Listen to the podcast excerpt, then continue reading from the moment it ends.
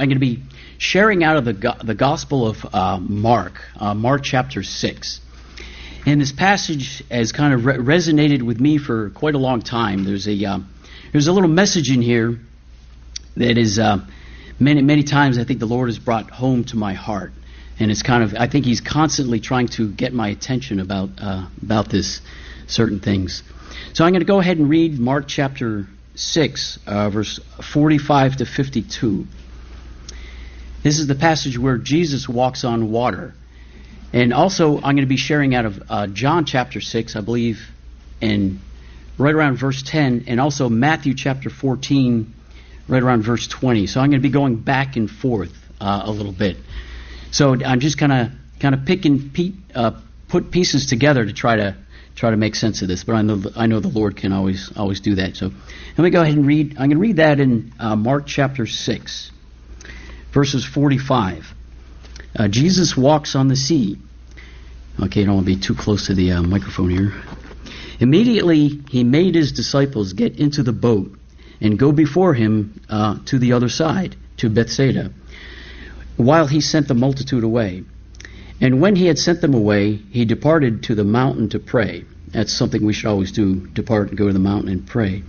Now, when evening had come, when evening came, the boat was in the middle of the sea, and he was alone on the land.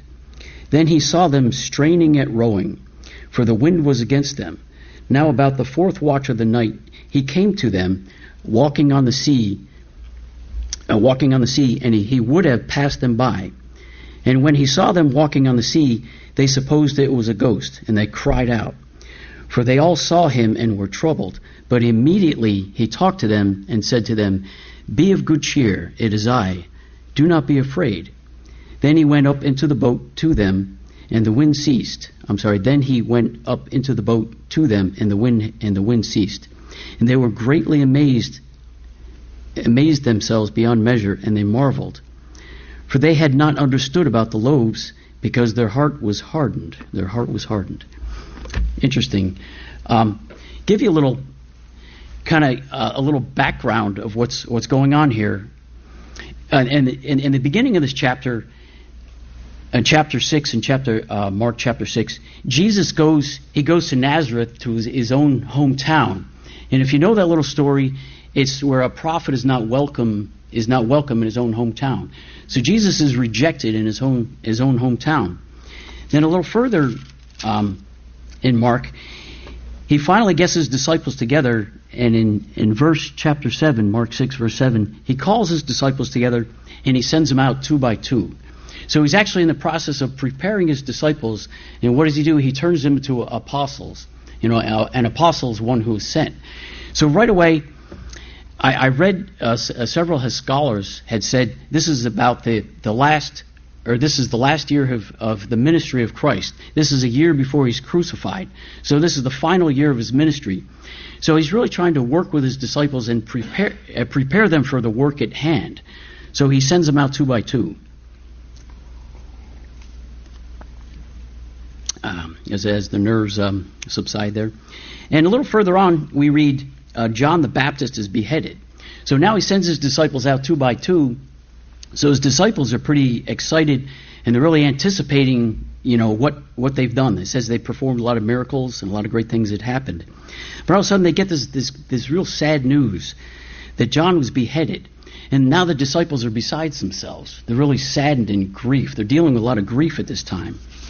So this is, you know, the, the uh, disciples are dealing with a lot of emotion from one extreme to the other. They're dealing with uh, anticipation, excitement, all of a sudden uh, fear and, and all kinds of stuff is going on inside. Then all of a sudden, um, a little later on, uh, Jesus Jesus actually wants to take his disciples away to a mountain by themselves where he can, you know, he can. They haven't had anything to eat. He wants to spend some time with his disciples to, you know, uh, refill them up, to you know restore them. You know, um, they're emotionally spent uh, right about now. But just before that happens, a crowd of people, a crowd of multitude gathers around Christ, and we're looking about verse thirty. And all of a sudden, a large crowd gathers. And all of a sudden, Jesus feeds 5,000 people. And again, another great miracle has happened. And now the disciples are dealing with amazement and astonishment. And I, I just can imagine the uh, the extreme of emotions going through the, the disciples. A lot of times with me, I go through all kinds of emotions on a daily basis, and it's kind of I wonder why sometimes. Okay, now getting uh, starting with the uh, verse forty five.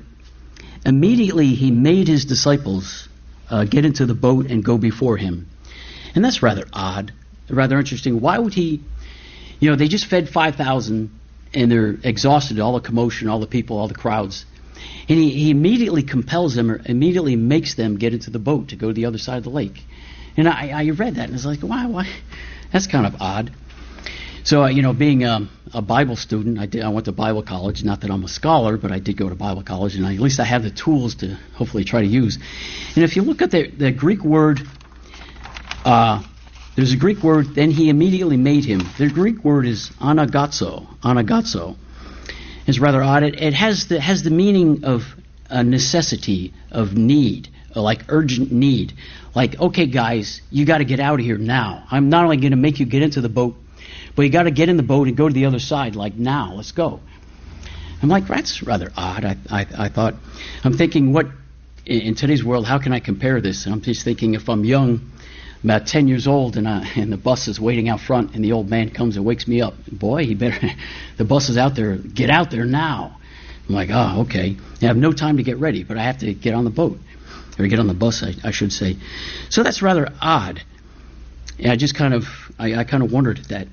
But a, a, couple of the scholars, they, they explained, I'm going to go back to John chapter 6. You may want to jump around and try to follow the logic of this. I don't know if you can follow the logic. But in John uh, chapter 6.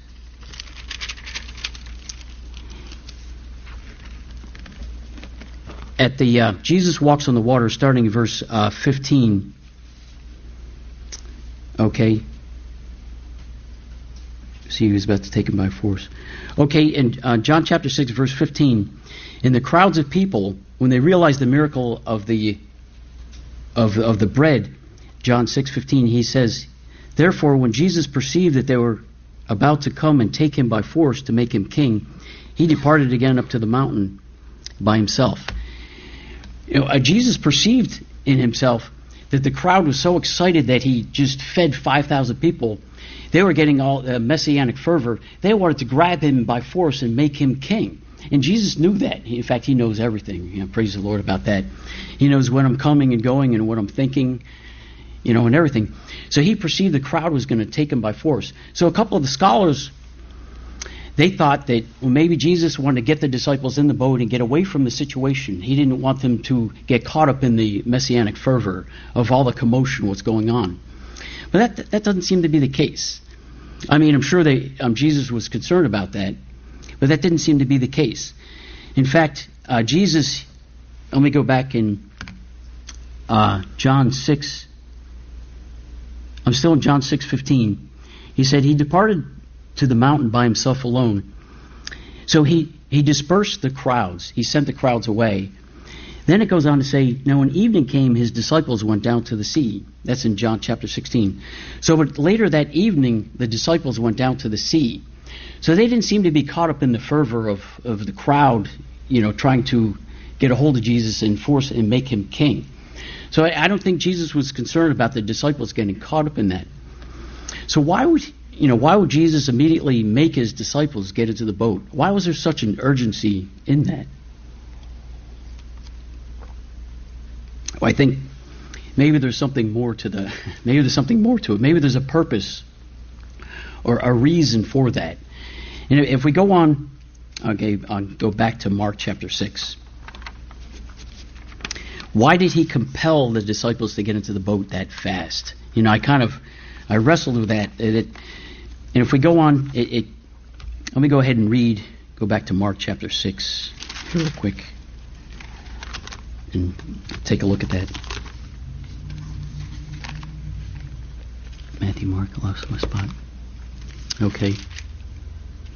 Immediately he made his disciples get into the boat and go before him to the other side. I'm back in Mark 6:45 to Bethsaida.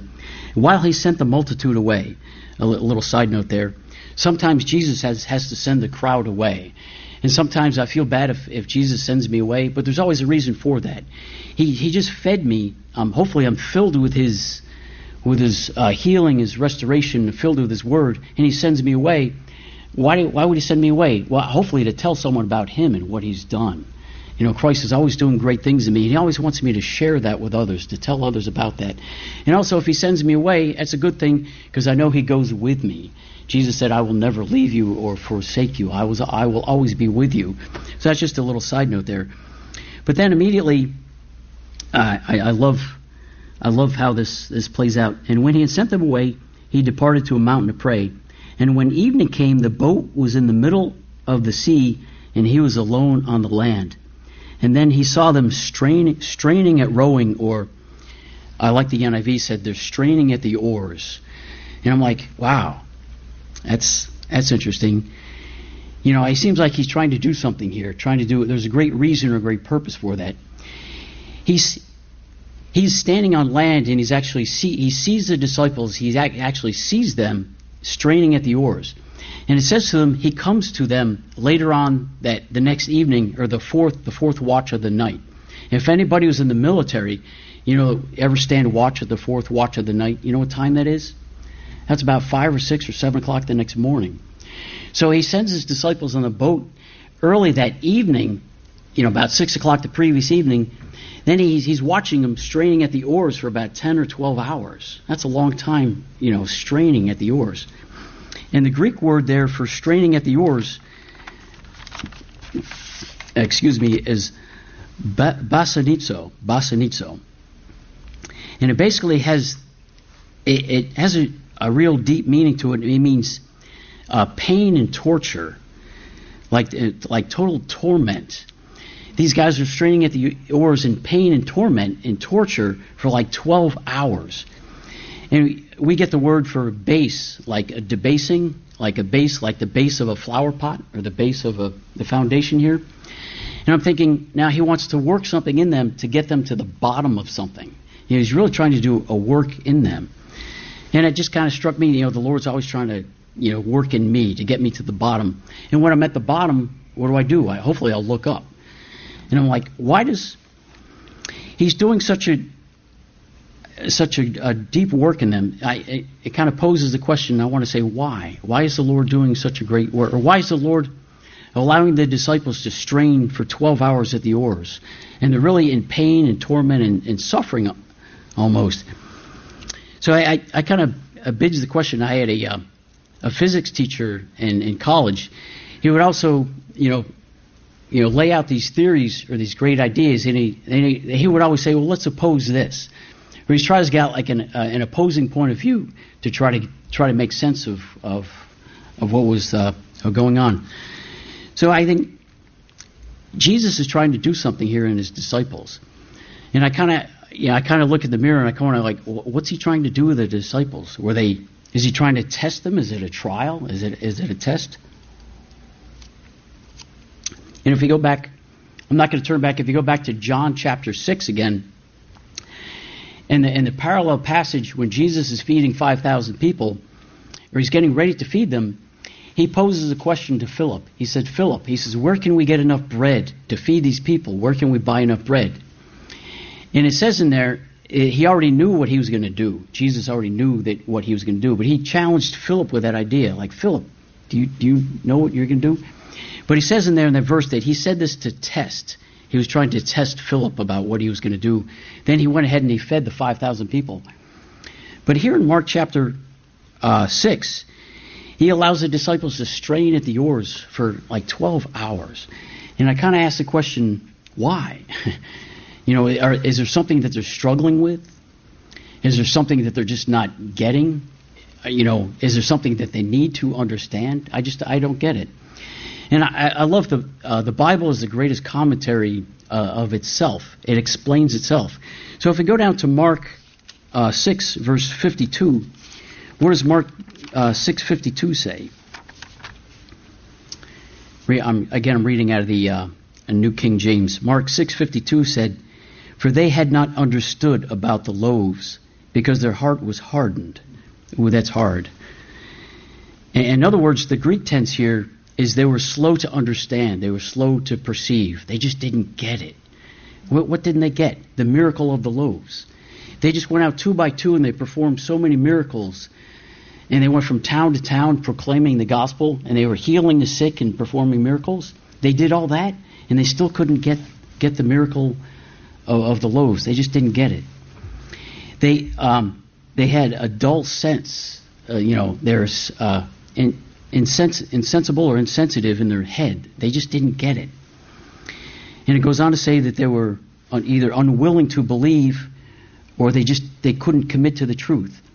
And I, one of the scholars kind of laid it out, and he was saying that they were sl- they were very slow. They were very slow to perceive, very slow to understand. Basically, they just didn't get it.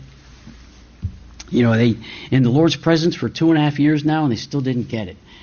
And I, I how many times I go to bed every night and I wake up every morning and how many trials I go through, especially at work. Um, at work, there's a guy who's always trying to get into arguments with me about everything. and I think the lesson is if you pray for patience, you'll just get it. So I think the Lord pushes this guy right in front of me, so I'll, I'll learn that lesson, but I never get it. I always, I, I never get it. I was like, you know, how many times I, I'm, I'm so dull and senseless, just like the, the apostles are, or the disciples in this, in this, uh, in the scene, or the scene when they're on the sea. And it took them 12 or 14 hours to row when, when the waves are against them. And I think, what, what practical illustration, what picture of that, of, of the disciples? It says the winds were against them, and Matthew and Mark says the winds were contrary, the waves were against them. And the picture I see is every year in Atlantic City and Ocean City, they have the uh, the lifeguard uh, tournaments, or the uh, the competitions where they row the boats. And if you ever, I was never a lifeguard, but I was in the Navy, had to row the small boats.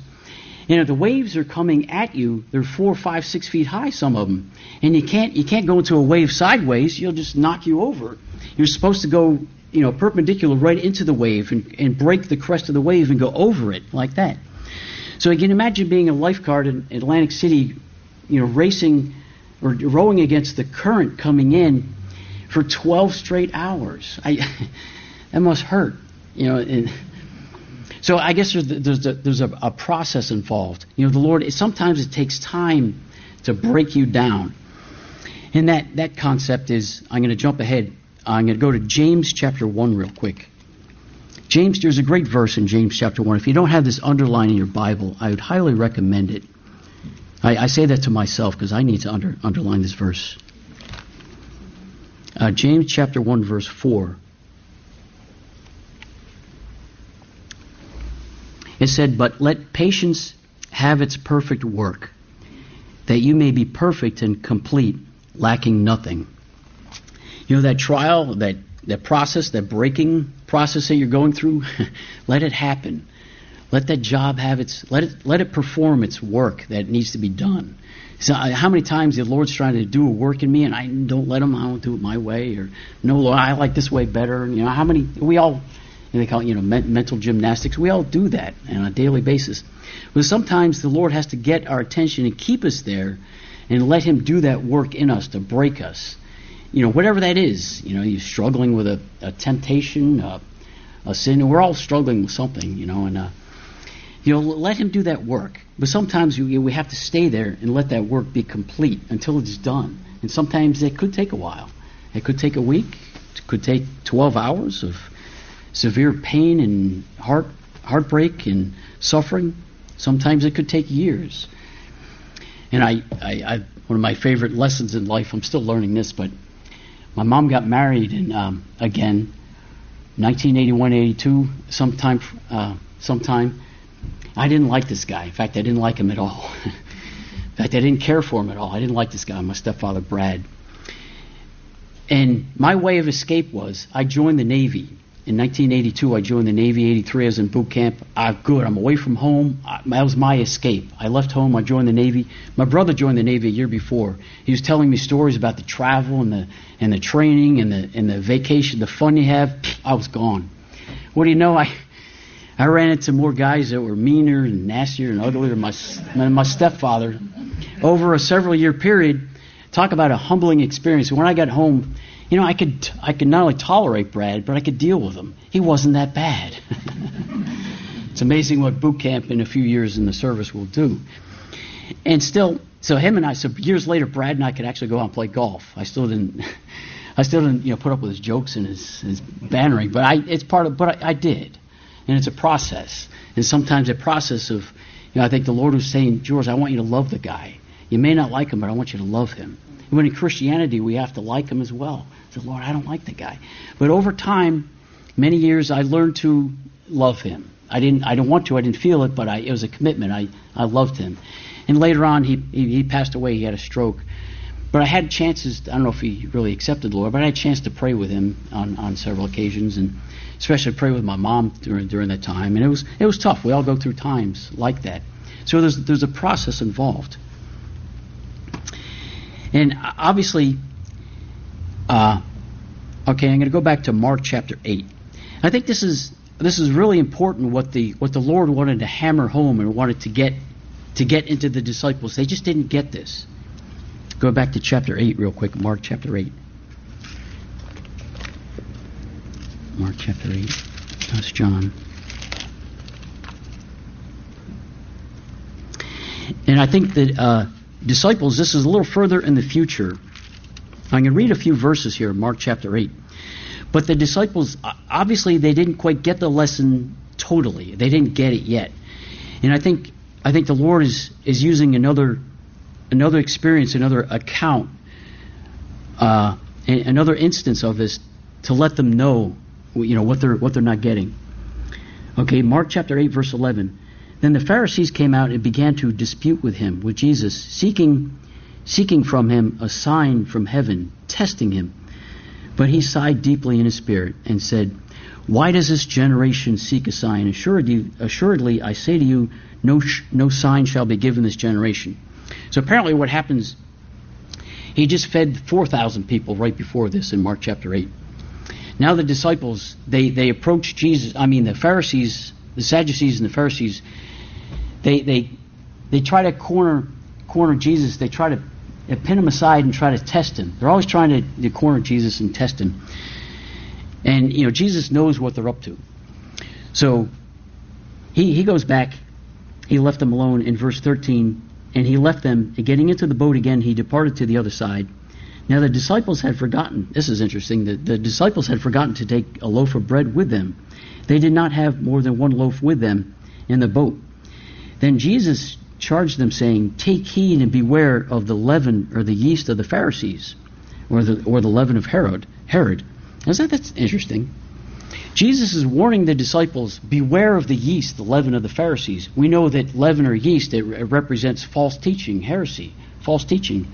So he's trying a, a teachable moment here. He's trying to tell the disciples and the Pharisees, beware of these guys. Don't listen to the Pharisees. You know, you know, focus on me. So I love what the disciples do here. It reminds me of, my, of myself so much.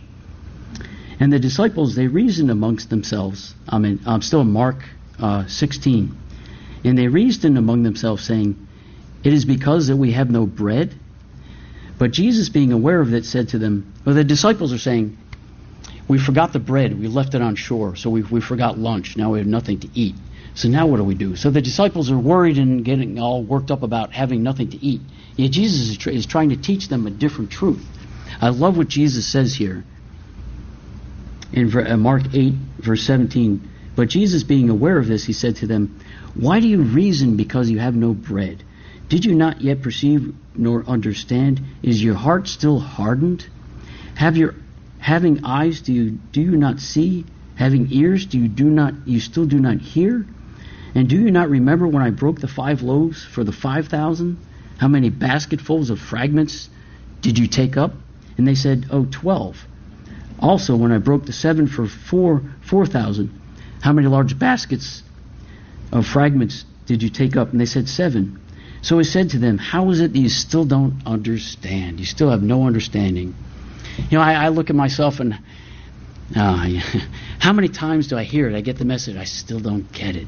I still don't get it. How many times does it, the Lord have to use his times of of learning, of training, of breaking? You know, how many? And I still don't get it. Well, I think I, I love how the Lord, the, the Lord is a great physician, and I love how the Lord.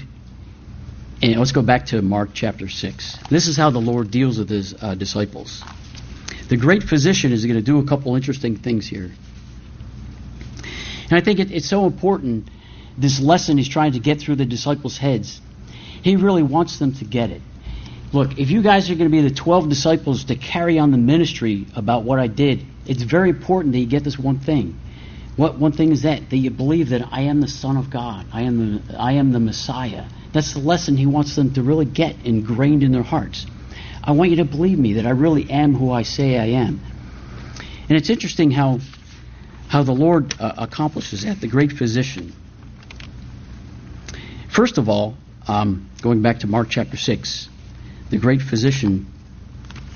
Oh, Mark chapter six here the great physician, I think he starts off by using a little physical therapy. the great physician.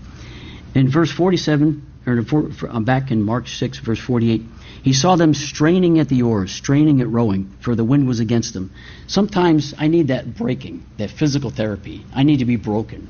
And we, it all, we all get dealt with in different ways. We're all at different levels or different places. So the Lord may use different means or varieties to get our attention. Some things may work for you, they don't work for me. Some things work for me. I usually have a bigger 2x4 over me than you may have a smaller two by four, But anyway, we're all, we're all different. We're all different places, levels of faith, levels of trust. So the Lord uses physical therapy. But then he, he also uses physical therapy. He also uses the uh, shock treatment. I love the shock treatment. What does he do? A little further on, he sees them straining at the oars, for the wind was against them. Now, about the fourth watch at night, he came to them, walking on the sea. He would have passed them by. But when he saw them walking on the sea, they supposed it was a ghost, and they cried out. For they saw him there, terrified, they were troubled. A little shock therapy. If I was in the boat and I saw the Lord walking on, walking on the water, hopefully I would, I would be I don't know, I, I'm not there, but I, I'd be surprised, I'd be amazed, I'd be fearful, I'd be hopefully they hopefully they would get it. They would get it. it, it well, they still they didn't they still didn't seem to get it.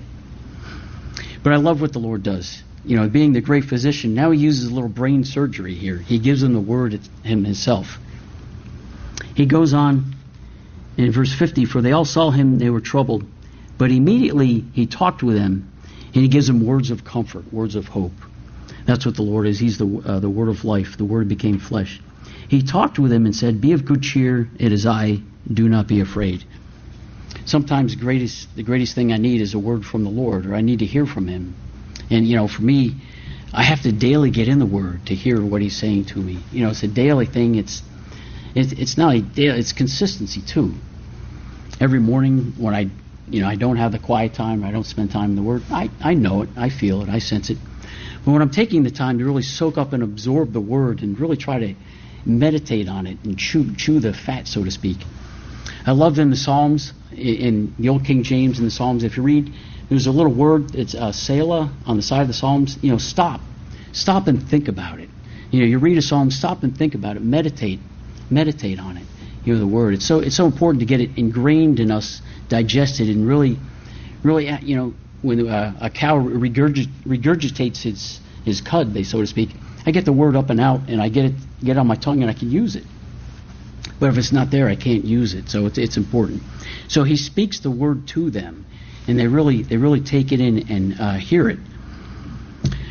And so I, I, I thought that's uh, pretty amazing. But anyway, so he, he does all this to get the he works with the disciples.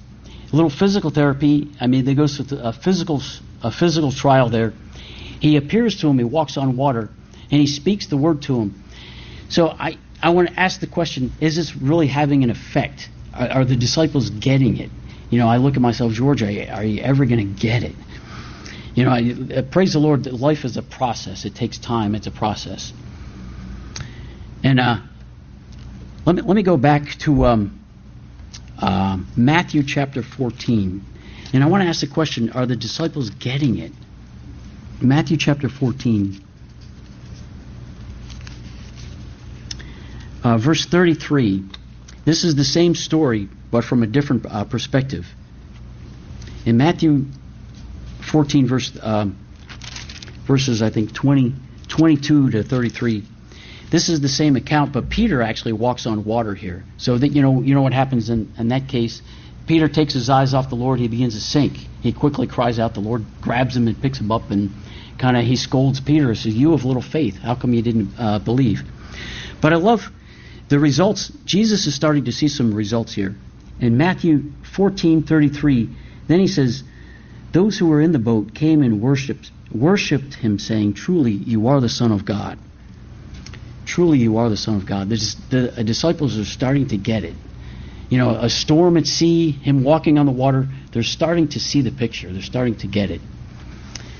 You know, I, with myself, if I could only start to get it, I could tell more stories. Well, I, I don't want to go there, but that's they're starting to get it, and it's a sign because they acknowledge him and they confess him as the Son of God, and it's so key. The, the foundation, the foundation of it.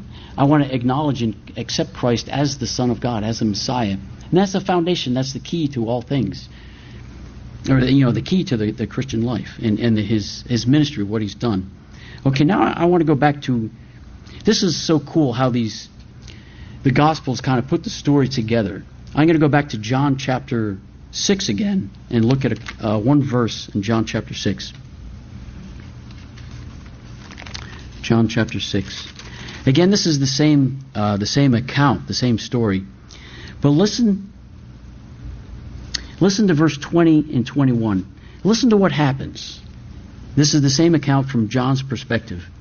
John chapter 6, verse 20 and 21. But then he said to him as he walked on the water, It is I, do not be afraid. Okay, verse 21. This is so this is so cool, so uh, crucial. Then they were they were then they willingly received him into the boat. They finally got to that point where they were willing. They were willing to receive him into that boat. How long will it take me where I'm really willing willing and wanting and accepting? It took them a while, but they finally got it. They were willing to accept him into the boat. And listen, I love what this says here. And immediately the boat was, was at the land where they were going. As soon as Jesus is in the boat, not only does it get to their final destination, but it, it, their exact destination, but it gets there immediately. I just, I just, it's, it's just amazing when you know Christ is in total control. If, if I, if I let Him control my life and really trust Him that He is in control, I will get there where I'm supposed to be, and I will be in the right place I'm supposed to be. It's why do I make things so difficult? oh well, I can.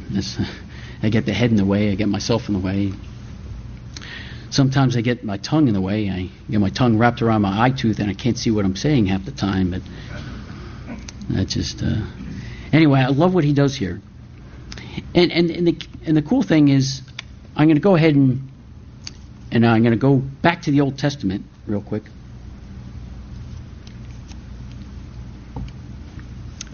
I love that because the boat is now immediately at the other side with their destination, and it's where they want to be. So they're safe and sound where they want to be. And would you believe this whole story about the disciples straining at the oar, uh, at the oars, Jesus walking to them?